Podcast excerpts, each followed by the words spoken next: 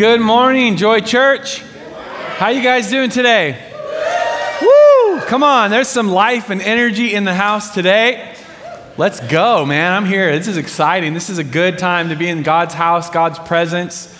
There's so much stuff going on in the world, and you know what? All of it doesn't matter on Sunday morning when you're in the presence of the High King of Heaven, laying your life down, lifting your hands up. Although that song confuses me a bit because I don't know if I should lift my hands up or lay my life down. You know what I mean? I lift my hands up, lay my whole life down. My worship moves get confused in that moment. Man, I just love God's presence. I love being in worship. You know, there's so much power when we come together. This is spiritual warfare when you show up on Sunday instead of sleeping in, instead of going to brunch. When you show up to be with God's people in God's house and in worship and prayer and community, it's actually spiritual warfare, and it sets you free. It breaks bondages off your life. And the miracles that God is doing in us oftentimes are unknown and unseen and unfelt by us, but they're very real as we walk in obedience to Him. I could preach on that all day, but I'm not going to do that today. But man, it's an act of spiritual warfare to show up on Sunday and be here in this atmosphere. And man, it's an awesome time. We had a team go to La Paz, our sister church, Joy Church La Paz. And we're going to show a quick recap video. But before we do that, let's give them a round of applause for going down on that trip. And let's see what they did down there. Go ahead and show that video, guys. Awesome. Come on, let's give a hand. I have to admit, you're not supposed to be jealous. I don't think that's a Christian thing, but I am jealous because I love it down there. And those that went on the team, just give a shout if you think on the next trip everybody else needs to go, as many as can. Yeah.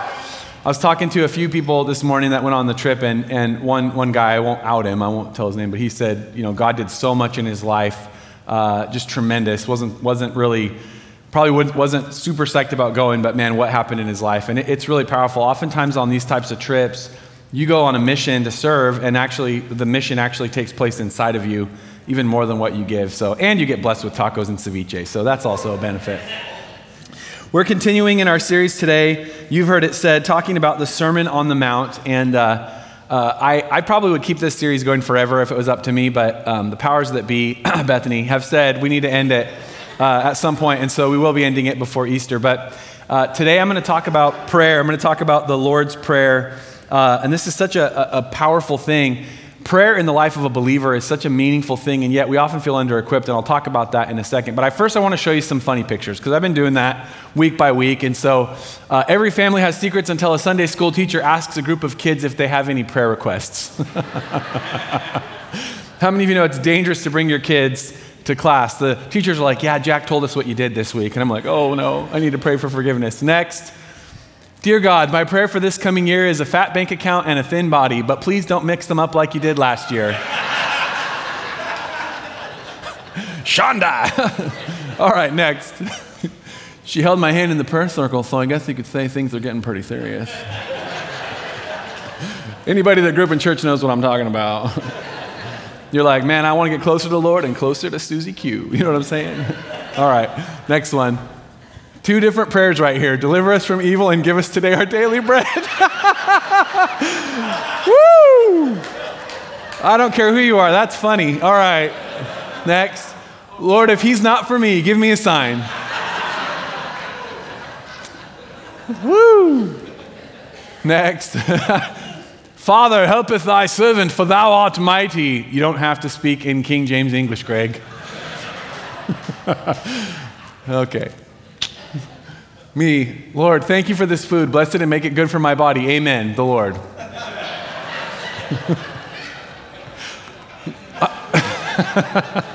My family, let me just tell you a story before we go to the next one.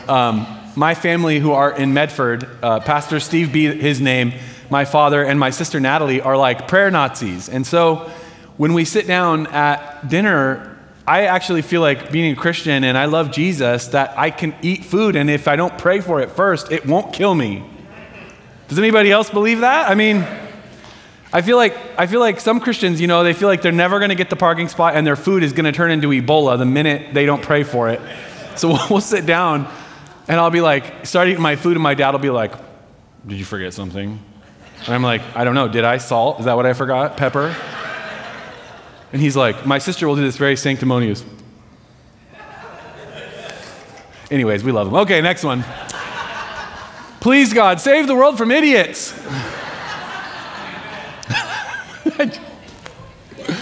Next. That's it. Okay, yeah. How many of you guys enjoyed those? Awesome. How many of you found your entire prayer life right there in those memes? You were like, that was me. I was in there somewhere. And prayer is so important. Prayer is incredibly important in the life of a Jesus follower. It's our communication with God. And I think what I want to do today is we talk about the Lord's Prayer, which is a prayer that Jesus taught his disciples. And I want to teach it today as a prayer that you can pray every single day where you never have to say, I don't know how to pray again.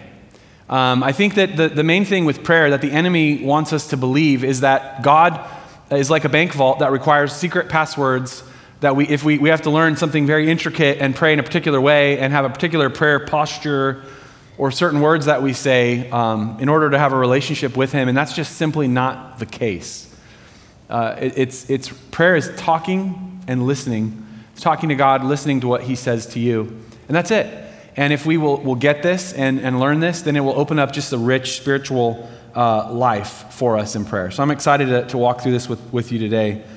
C.S. Lewis said, I haven't given enough C.S. Lewis quotes in this series, so here it goes. For those that need it, you know. The moment you wake up each morning, all your wishes and hopes for the day rush at you like wild animals. And the first job each morning consists in shoving it all back, in listening to that other voice, taking that other point of view, letting that other larger, stronger, quieter life come flowing in. That's prayer. Every morning when you wake up, I don't know about you, but I'm often going to my Investor's Business Daily and going and looking at what the market's doing, and I'm looking at what's going on in the world and the news headlines, and oftentimes I feel overwhelmed by the scope and the magnitude of the events of this world. What C.S. Lewis is talking about is this ability and invitation that God gives us to say no to all that and push those wild animals back and then let the life of God flow into us on a daily basis and get you centered and balanced and back where you're supposed to be. But the thing about prayer, as I mentioned, is that many Christians feel totally unequipped and kind of helpless when it comes to prayer. And I want to ask you to raise your hand, but pastoring now for 20-something years, I'm not that old, but I've just been doing it since I was very young. So in case, I'm 25 years old. So anyways, I'm slightly older than that. But I was looking the other day in the mirror, and I go, Bethany, I have gray chest hair. Does this make me like the alpha gorilla now? I mean, what does this mean? She's like, it means you're old. Okay, well, pastoring for 20 years, so many people... I talked to them and I realized that prayer, again, is like that bank vault. And they just, they might do it or they feel guilty that they don't do it, but they feel like they're doing it wrong or it's not working or whatever. I remember having a conversation with this really sweet lady one time, and she was joining the church, and she said, I said something about daily devotion. She's like, what's that? And she'd been a Christian for a long time. And I said, well, you know, like when you meet with the Lord every morning in prayer, and she's like, I don't know how to pray. And she was just, it was a candid moment. And I said, you don't know how to pray. Let's fix that. And in 5 minutes, I said, let's just look at the Lord's Prayer. This is how you pray. And out of that conversation, I realized that there is a thing that the enemy has done where he's created this feeling of overwhelm or complexity that doesn't need to be there, because Jesus himself taught us how to pray, and he did it very simply. And I wrote a little book called Rocket Fuel. We actually give them out for people that visit the second time, and you can get it on Amazon for like $5 on Kindle or whatever, and if you want a copy and you really need it and you can't afford it, we'll just give it to you. But the book is there, and if you want a little bit more in-depth, you know, training, it's like 90 pages. It's a pamphlet, really, with a book cover, so I could say I wrote a book, you know what I mean? But anyways, out of that came this desire to help people just understand the basics and the simplicity of prayer, to let God just to work on them. Anybody that's had kids knows this feeling of overwhelm where you start as a parent feeling completely over your head. I remember with Evie, when we had her, I didn't want to leave the birth center. I was like to the midwives, you know, well, we're not leaving. And they had to force us out. They had to put me, you know, tie me up and like take me out by force, because I was like, I don't know how to be a dad. We don't know how to do this. We can't keep her alive. I don't know how to do this. They were like, you're great. You can do it. You got it. And we were there for like 3 days. Then with Penny, we literally went to the birth center at 3 in the morning, and we were out by 8 o'clock with her, stopped at Dutch Brothers on the way. Seriously, like it was just like, we're good, we got this. You know what I mean? After 3 kids, people are like dropping her. We're like, it's okay, it'll brush off, you know? But with your first kid, how many of you know, that's a joke, by the way, in case anybody from like the Department of Health or whatever is watching here. We didn't drop our children. We actually have taken very good care of them. But by our third kid, it was like, we got this, we understand. But we started so overwhelmed. So I wanna get that off of you today, that feeling of overwhelm and complexity where prayer becomes something you can do every day and you can love it every day and enjoy this relationship with God. We've already read this passage in this series, but let's go through it again. In Matthew chapter 6, Jesus says, and when you pray, not if, but when, because prayer is for believers. It's for people that are children of God. Like this is something that should be in your daily walk with him, okay? Don't be like the hypocrites, people that wear a face but are really something different. For they love to pray standing in the synagogues and on street corners to be seen by others. Truly, I tell you, they've received their reward in full. But when you pray, go into your room, close the door, pray to your Father who is unseen, then your Father who sees what is done in secret will reward you. And when you pray, do not be like the pagans, do not keep babbling like pagans, for they think they will be heard because of their many words. Do not be like them, for your Father knows what you need before you ask him. This then is how you should pray.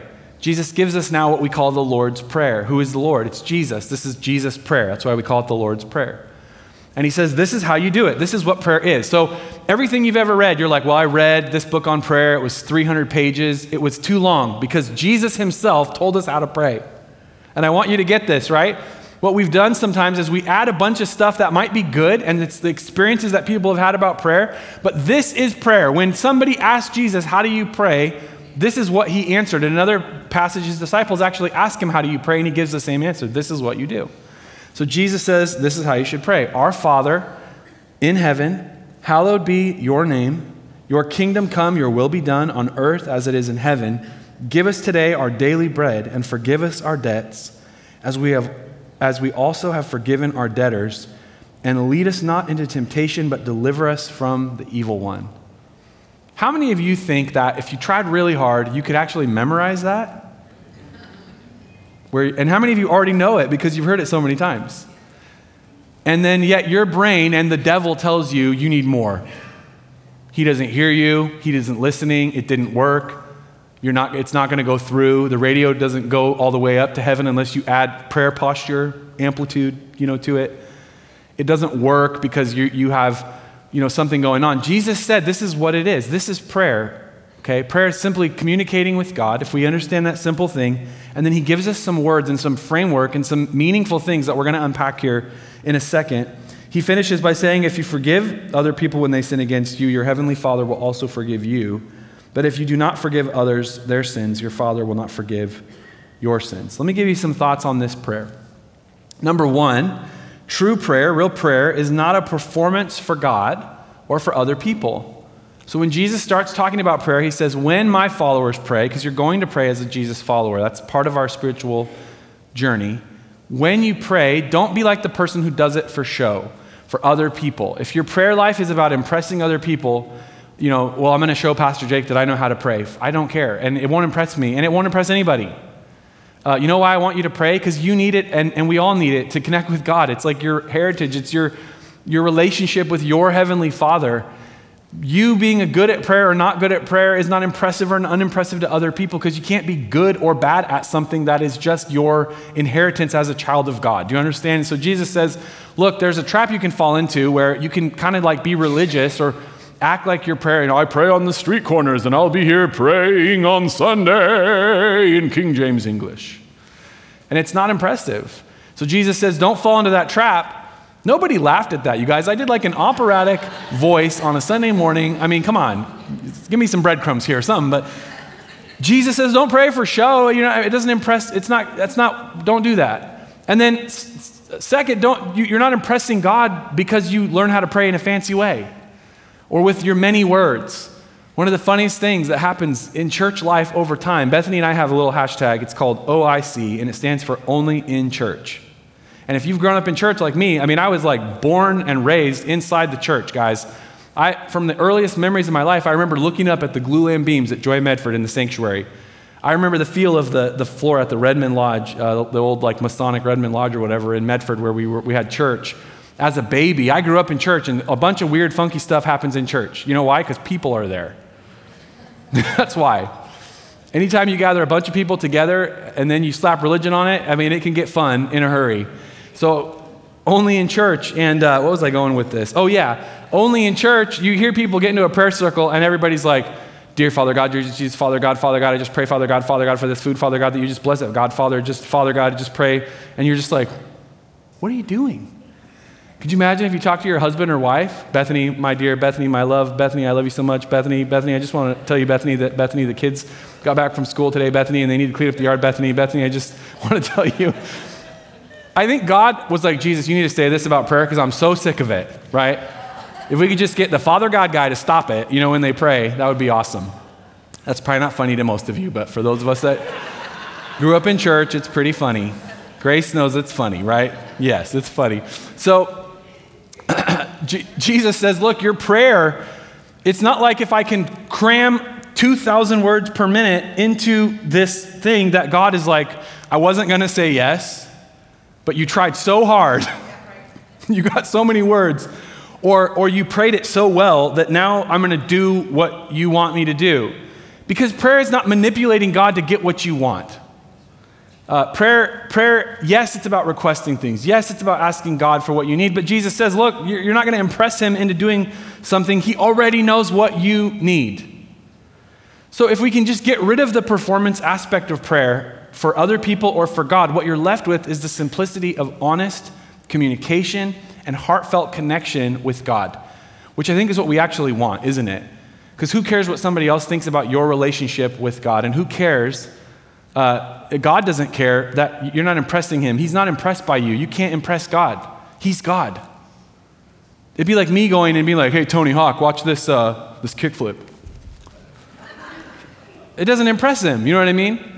Hey, Elon Musk, check out, I got 10 grand in my bank account. It's like $280 billion. Like, it doesn't impress me, right? God is not moved by what we do. Okay. So, true prayer is not a performance for God or other people. Number two, the Lord's Prayer correctly orders our spiritual life, the priority of our spiritual life. The Lord's Prayer, Jesus gives us functional understanding within the words of this prayer of how things should be ordered. It starts with relationship with the Father. The prayer starts this way, our Father who's in heaven. Did you know that God wants you to approach him as who he is, a loving Father? And this is the difference between Christianity and almost every other world religion, or really every other world religion, is every other man-made, human, crafted religion that's intending to give us a pathway to God always treats God as fully transcendent and misses his eminence and his nearness and his closeness. But the Christian faith teaches us about a God who, though he has every right to remain in his glory and look down upon us in judgment, actually descends and lifts us out of the muck and brings us into intimate relationship and commands us to identify and relate to him as a father. So when we pray, it starts with recognizing my relational status with God is not based on my performance and how awesome I am and how sinless I am, because I'm none of those things. It starts with me recognizing he's my Abba Father. He's my Father in heaven, and I approach him as that relationship, again, not to manipulate what I want out of him, not to put a religious quarter in and get some sort of an answer back, not to be impressive to him, but in the same way that any one of us that has a child or that has a loving father knows that that relationship is about who you are, not what you've done. A lot of power in two words, our Father. You could go on and talk about how Jesus intends to give us the idea that prayer is also reflective of the fact that we're part of a family and that our salvation is not us independent with just you and God. It's also part of a community. So when he says to pray this way, he actually says put it into the sense of a group. It's our Father, right? Not just my Father, but our Father. Oftentimes when I pray through the Lord's Prayer, I will say, Lord, I come to you as my Father, but I thank you that I'm part of a family that I belong to and that you're our Father, and I'm not alone in this journey, but I'm with the family that you have brought me into.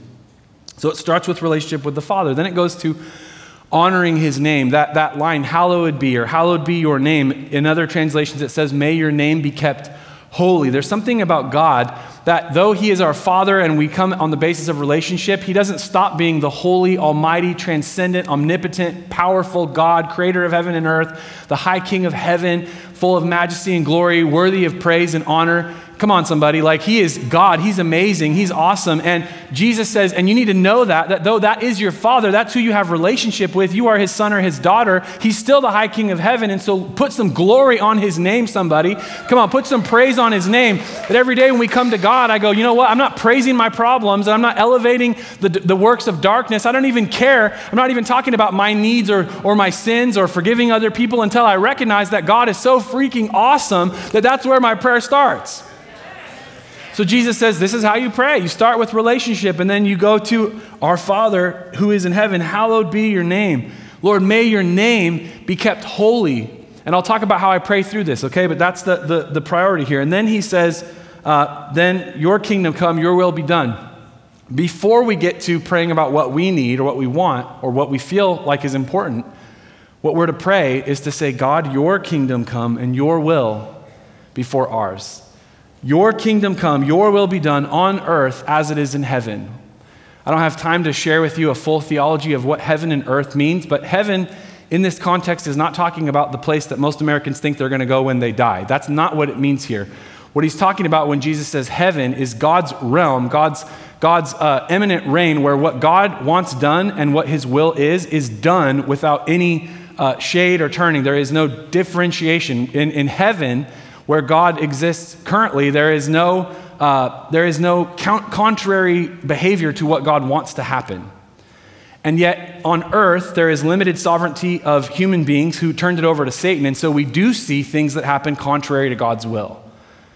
Is this okay? Are you with me here? So Jesus is saying what you are to do is say, God, let your agenda, the way that it's done where you are, let it be done where I am. That's all he's saying here. So when I pray this prayer, and I'll go into this in greater detail, but I pray that everything in my world that wouldn't exist in God's realm would cease to exist in mine. And everything that does exist in God's realm would exist in mine. What I do not, okay, I'm over preaching this. Let me just stop there. Okay, I'm a little excited about it. All right, let's move on. So he starts with his kingdom, his will, not mine, his before mine. And then, and this is the priority, okay? This is the list here, the ordering of this prayer. It's very powerful. Then we pray, would you give me my daily bread? Would you meet my needs? Would you provide for me? And then after that, we pray, would you forgive my sins as I forgive? And then we go into deliverance and spiritual warfare. And so it's interesting because in the ordering of the prayer, it starts in the exact opposite or different than I would normally pray in my flesh, out of my human perspective. Because let me tell you how generally I would tend to pray. Lord, here I am today, and I need a lot of help. I'm like flat broke. I can't make rent. I just need help with my money, and I did really bad stuff last week, and would you please forgive me? I feel really dirty and gross, but I think maybe you could save me. Like, we start with, from our perspective, what's wrong in our life, and then we move towards God. And what Jesus says is do the exact opposite. Everything good is actually going to come from what God is and what he's done in your life, and it flows from there. Your mistakes, your forgivable or what you need to be forgiven for offenses are not the first thing that you bring to him. The first thing you approach him with is relationship. And then you don't pray, your will be done, God, my will be done, and my kingdom come. You're saying his kingdom, his will, and then we go to our stuff. Are you with me? I'm not bringing the problems of this world and the great spiritual battle that we're part of. I'm not bringing that to him at stage one. It's later because the priority of this actually correctly gets me into alignment with God to recognize relationship. Holy is your name in worship. Then his agenda, his kingdom, and his will be done, and then my needs, and then forgive me, and then let's move into deliverance and spiritual warfare. So that's the Lord's Prayer, how it correctly orders our spiritual life. Now, that is a very powerful message I gave you in 5 minutes, 10 minutes, 15 minutes, I don't know. And I pray that you would just think about that, please. Think about that, because if you'll meditate on that, I think it'll do something in you, not just in your prayer life, but in every area of life. If you realize that Jesus gave us a pretty amazing roadmap of approaching God as a true believer should approach God. Now, again, it's not because we approach God in a particular way that he accepts us. It has nothing to do with our approach. But when you are walking with Jesus, what you'll find is that if you'll engage with God according to the terms he's laid out for you, there's life in that. It's something powerful. And so I'll just leave that with you. The third thing I want to do today, and this is where we'll spend the lion's share of our time and attention, is understanding, we've kind of already started to do it, but understanding what each element of this prayer means, and then I'll kind of explain how I pray this on a daily basis, okay? So this will just be practical. So again, starting with relationship, when I pray this prayer, this is what I do. Oftentimes, I pray this in the morning, almost every day. I pray the prayer verbatim. Father who art in heaven, hallowed be your name. Or our Father who art in heaven, hallowed be your name. Your kingdom come, your will be done on earth as it is in heaven. Give us this day our daily bread, and forgive us our sins as we forgive those who sin against us. Lead us not into temptation, but deliver us from evil. Amen. And then I'll go back through and I'll say, Father, thank you that you are my Father. Thank you that beyond anything I need, beyond anything that's happening in the world around me, that you are my Father. And I so love you, Father. I so love you, Father. Thank you for your grace and mercy that you brought me into your family, that I'm born again by the blood of Jesus, and that you put your name on my life, though I didn't deserve it, but I wear your name. And so I pray that today, that I would keep your name holy. I pray that today, God, in my life, because I love my children and my wife, I pray as I serve Joy Church that, God, my life would bring you glory.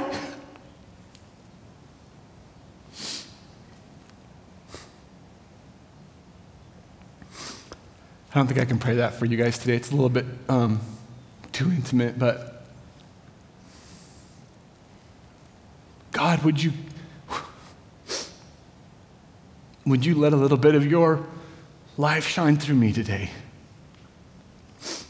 God, I pray that even in my weakness and failures today, that people would say, that's a son of God redeemed by grace, that, Lord, the world would know you and your glory through my life. May your name be kept holy in me. May your name be kept holy at our church. Lord, I pray that Joy Church would shine for you, God. That, Lord, the city of Eugene and Springfield and the nations of the world would see a group of people that are not perfect, but forgiven and redeemed, and would honor your name. You see the power? Pardon my emotion. The other night, we were walking down the street, and this neighbor of ours stopped us, and she said, hey, I just want you guys to know your kids are amazing. And my heart went off like a nuclear reactor, I mean, when somebody says that. And she said, your daughter, Evie, she came and she was praising my garden. You know, she was like encouraging me, and she said, oh, your garden's so beautiful, and you're doing such a good job. And Bethany and I were like, we're like supernova, like glowing, and we're like, thank you so much. Because our children are living up to our name, but way better. How do you think God feels when his kids bring honor and glory to his name? So when we pray, Lord, hallowed, may your name be kept holy, there is this aspect of worship and recognizing him, but it's also saying, may your name be kept holy in and through me as your child. Sorry that I'm crying like a baby. It's actually weird to pray because it's so intimate. And so when I pray in front of you, it's like I'm overcome with emotion about my relationship with God. We pray his kingdom. This is so powerful and rich. A kingdom is the extension of a king's will. Again, in the realm of the king, everything he wants done gets done. Every single day, and you know this well, there is a war of wills in our hearts. There are two kingdoms that are always warring, the kingdom of Jesus versus the kingdom of Jake. The kingdom of Jake is awful. The kingdom of Jake is so selfish. The kingdom of Jake is so prideful. The kingdom of Jake is so much lower in its aims and objectives than the kingdom of heaven and the kingdom of Jesus. And so Jesus says, pray the God's agenda and his will would be manifest in your kingdom where you are, just like it is where he is. And there's so much power in this. Like when I pray this, I say, Father, I pray that your kingdom would come and your will would be done in me today. So would you win the war of wills today in my heart and life? So it wouldn't be my agenda, my stuff, my business, my thing. It would not be my. It would be yours. And I would have the humility and the heart to hear you tell me what the difference is and to do the right thing. And then I pray God's will and his kingdom come over each aspect of my life that means anything to me. So I pray for Bethany. God, let your kingdom and your will be done in her. Let your kingdom and your will be done in the Schmelzer family with our kids. Let your kingdom and your will be done at Joy Church. When I actually feel like praying, I'll pray for some of you by name, but don't count on it. So just, you need to pray for yourself. People are like, Pastor, will you pray for me? No, pray for yourself. That's why I'm discipling you, so you'll pray for yourself, because I'm not going to commit to do that. I'll pray for you right now, but I'm not going to mean it, so you pray for yourself, okay? And I pray God's kingdom and his will be done. And I just sometimes I just pray that. Sometimes I don't have a lot of time, and I just say, Lord, your kingdom come, your will be done on earth as it is in heaven, amen. You know, and that's it. But it's very powerful. And then I move into praying for daily bread and provision. And Jesus said to us, God already knows what you need, okay? So when we're praying his kingdom and his will, I mean, there's so much power in just your relationship with God, keeping his name holy and worshiping him, enjoying his presence, and then starting to pray his kingdom come and his will be done. Some days you might not even get to this stuff. That's why I pray the prayer verbatim in the beginning, because I just want to cover it. You know what I mean? I just said it doesn't really matter if you pray it the right way, but I still believe that kind of, because I grew up in church. Like I need to check all the boxes, you know? And so I start praying, Lord, would you give me my daily bread? Now, how many of you are starving to death? Nobody? Okay. That's awesome. We can lower our help budget for the month. But that was a little joke, okay? We're not starving to death, most of us, and there are people in the world that are, so I'm not being light about that. But for us, daily bread is not like maybe the thing that we think to pray for. We think more about what we want. I want a better job. I want more money. I want a promotion. I want a boat. I want a rocket ship. You know, like whatever it is that we are praying for. The reality is Jesus says in prayer, what we're to do is basically acknowledge. I think this part of the prayer is really two parts. It's request, but it's also recognition. The main reason that we are told to pray for daily bread, specifically for those who typically have daily bread, is to recognize where our daily bread actually comes from. To remember that it doesn't come by the work of your hands and how smart you are and how awesome you are and what a good, you know, worker you are and how hard you work. What it comes from is God. And therefore, when I recognize the source of my provision, I can lose a lot of confusion about so many things in life. Does that make sense? So this part of the prayer is really equal parts request and recognition. We need to keep our focus on who our source is. So when I pray this prayer, oftentimes I'll say, Lord, I ask that you would I thank you that you have provided our daily bread. I thank you that my children are clothed. We have a nice place to live. We are safe and happy and warm. And you've blessed us with provisions. And you've actually blessed and increased us way beyond anything that we would have thought we deserve or have ever believed we could have. But help me to recognize that you are my source and that you're the bread maker. And it's not me. Bethany and I used to joke. She would grab my hand or something. I'd be like, careful, don't hurt the money makers. Because I play the piano, you know, and I've made like several dollars online with my music. Enough to buy like a cup of coffee at McDonald's, you know. And so it was a joke, like, don't hurt the money makers, you know. But the reality is in our hearts, oftentimes we do think that we're the money maker, we're the bread maker, right? That our genius or whatever, we think like we're our source or whatever corporation you work at is your source or whatever. And the reality is God is our source. And so praying for daily bread brings us back to focusing on not what we want, but what we need, and also recognizing who provides for us, that God will take care of us. And Jesus later talks about removing worry and all of that. And that's because we recognize who gives us our daily bread. Okay, next, forgiveness. We got to go fast because I can't just be up here crying like a baby the whole time. Okay, forgiveness is spiritual provision.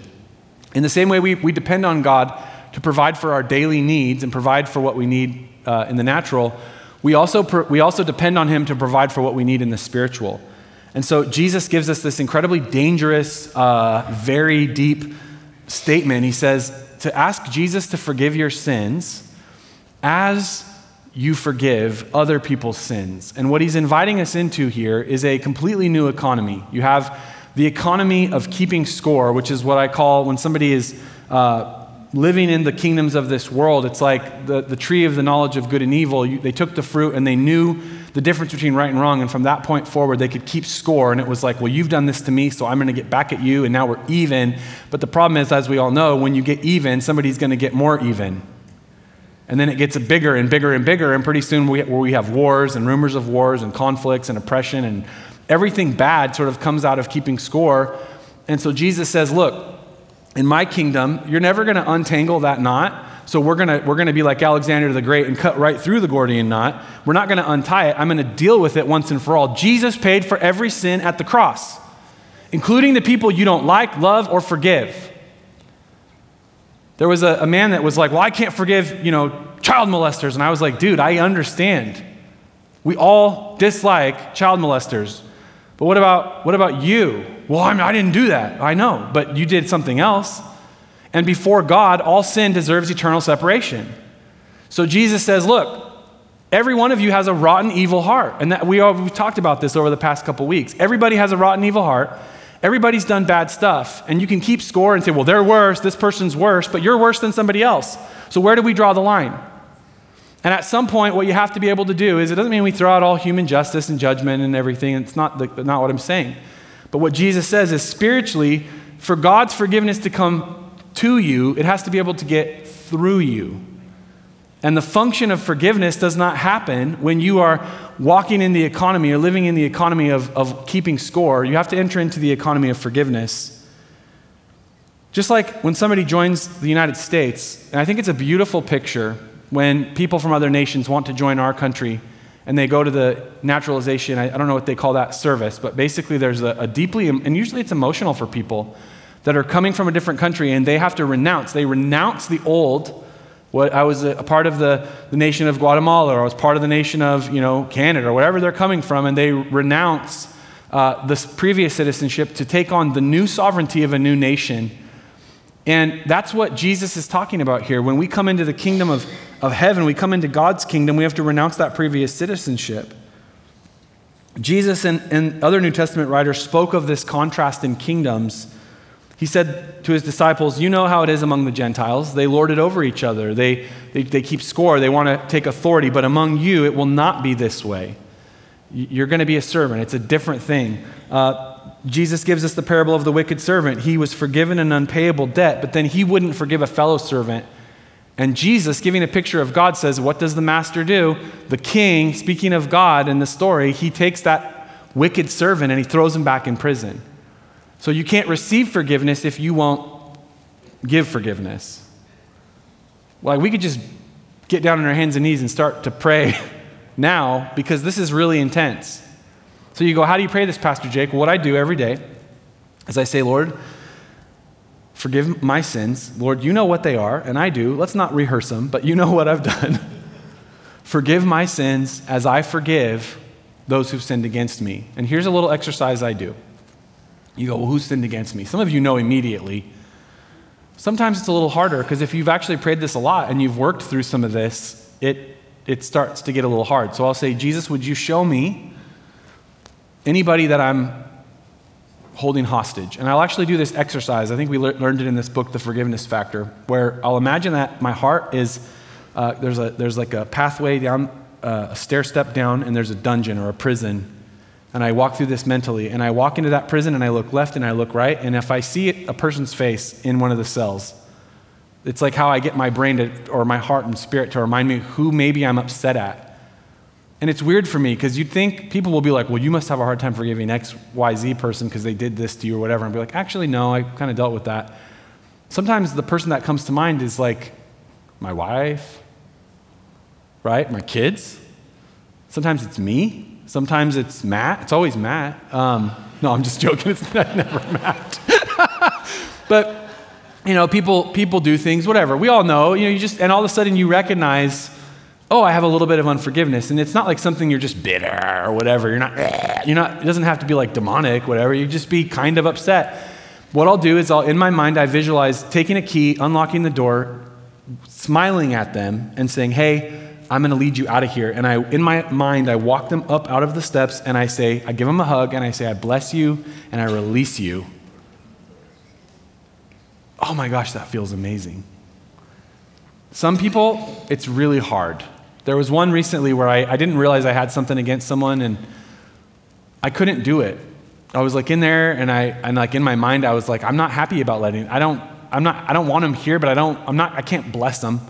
And it took me about an hour to pray and just sit there. And finally I was able to give in my mind that person a hug and say, go on your way. Now you go, well, but you don't understand that my dad, he was evil. He molested me. He abused me. Here's the deal. God is the righteous judge and everyone will be judged for what they've done. But you are in that prison cell if you won't forgive with that person. It doesn't mean you have to go have Thanksgiving dinner with them. It means that in your spirit, in your heart, you need to say, Jesus, you forgave me because you could have kept me in prison and you let me out, so I let other people out inside of me. There's some power there. Come on. And then Jesus finishes with deliverance. This is one that I think a lot of people just sort of skip over. Lead me not into temptation, deliver me from evil. This recognizes the fact that there are traps and temptations for all of us to fall away from God on a daily basis. And Jesus tells us to pray about them. Growing up, I had a cartoon I loved, and maybe you love it too, The Roadrunner. I love meep, meep, you know. I love The Roadrunner. And Wiley E. Coyote? He's always scheming. He's got TNT and anvils, right? It's like Acme anvils, you know. They did a lot of business, Acme anvils. And Coyote is always going to get the Roadrunner, right? And he always has a perfect trap set up. And then what always happens, he falls in his own trap. The anvil falls on his head or whatever. So I think about this. There's a trap every day from the enemy waiting to try to pull me back into who I used to be before Jesus. And so I say, Lord, this is my prayer. Lord, you know what I struggle with. The Bible talks about the sins that so easily beset us. That means like ensnare you. Jesus, you know what I struggle with, and I'll remind him. I'm not going to tell you guys, but I tell Jesus, you know that I struggle with this and this and that and that and maybe some of that and a little bit of this sprinkled on top. So would you reveal the traps and temptations I face today and give me the grace to avoid them and evade them and escape them?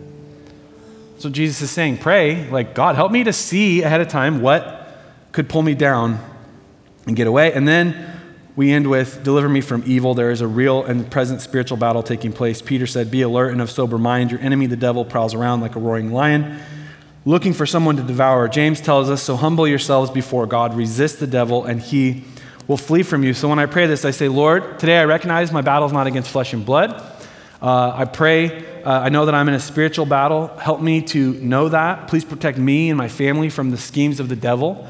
God, I pray against financial ruin. I pray against health attacks. I pray against insults and injuries and people that wish us evil and the schemes of the devil. And I ask that you would allow us to take ground for your kingdom today in Jesus' name. So that's the Lord's Prayer. Now, I gave you a little bit of a window into how I pray through it. Was that helpful? How are you going to pray through it? Well, start with just praying the actual words. Father who art in heaven, hallowed be your name. Your kingdom come, your will be done on earth as it is in heaven. Give us this day our daily bread and forgive us as we forgive those who've sinned against us. Lead us not into temptation, but deliver us from evil. Amen. Amen. Let's bow our heads and pray. Father, thank you for your word today. I pray that we would be transformed and changed. And God, I pray that we'd walk out of here today with the practical step-by-step, here's how to pray so we wouldn't feel unequipped. Lord, that we would actually enjoy this relationship with you on a daily basis. Lord, you know that I could just pray about that first line and just sit with you and recognize that you're my Father because, God, your love is overwhelming. What a perfect Father you are. But beyond that, you care for our needs and you provide for us. And, Lord, we want to see your kingdom come and your will be done in and through us. Lord, as individuals, as families, as businesses, and as a church, united and strong, in your love to see this city be born fresh and new into the kingdom of God, to see this city transformed and to look more like heaven. Jesus, I pray that we would walk in this spirit and this practice of prayer. In Jesus' name, amen. Real quick, if you're here today and you don't follow Jesus, you're not a disciple of Jesus, I want to give you an opportunity to make that decision. So what we'll do is we're going to pray a simple prayer, and if you want to join God's family and call upon the name of Jesus to save you from your sins and to be born again, then you can pray this with me right now. So let's bow our heads and pray this together. And we'll give you a step to take in just a minute. Dear Jesus, I confess my sin to you. I know that I've not lived up to your standard, but I thank you for your grace and mercy revealed at the cross, where you gave your life for me and made a way for me to be right with you. I give you my heart. I give you my life. In Jesus' name, amen.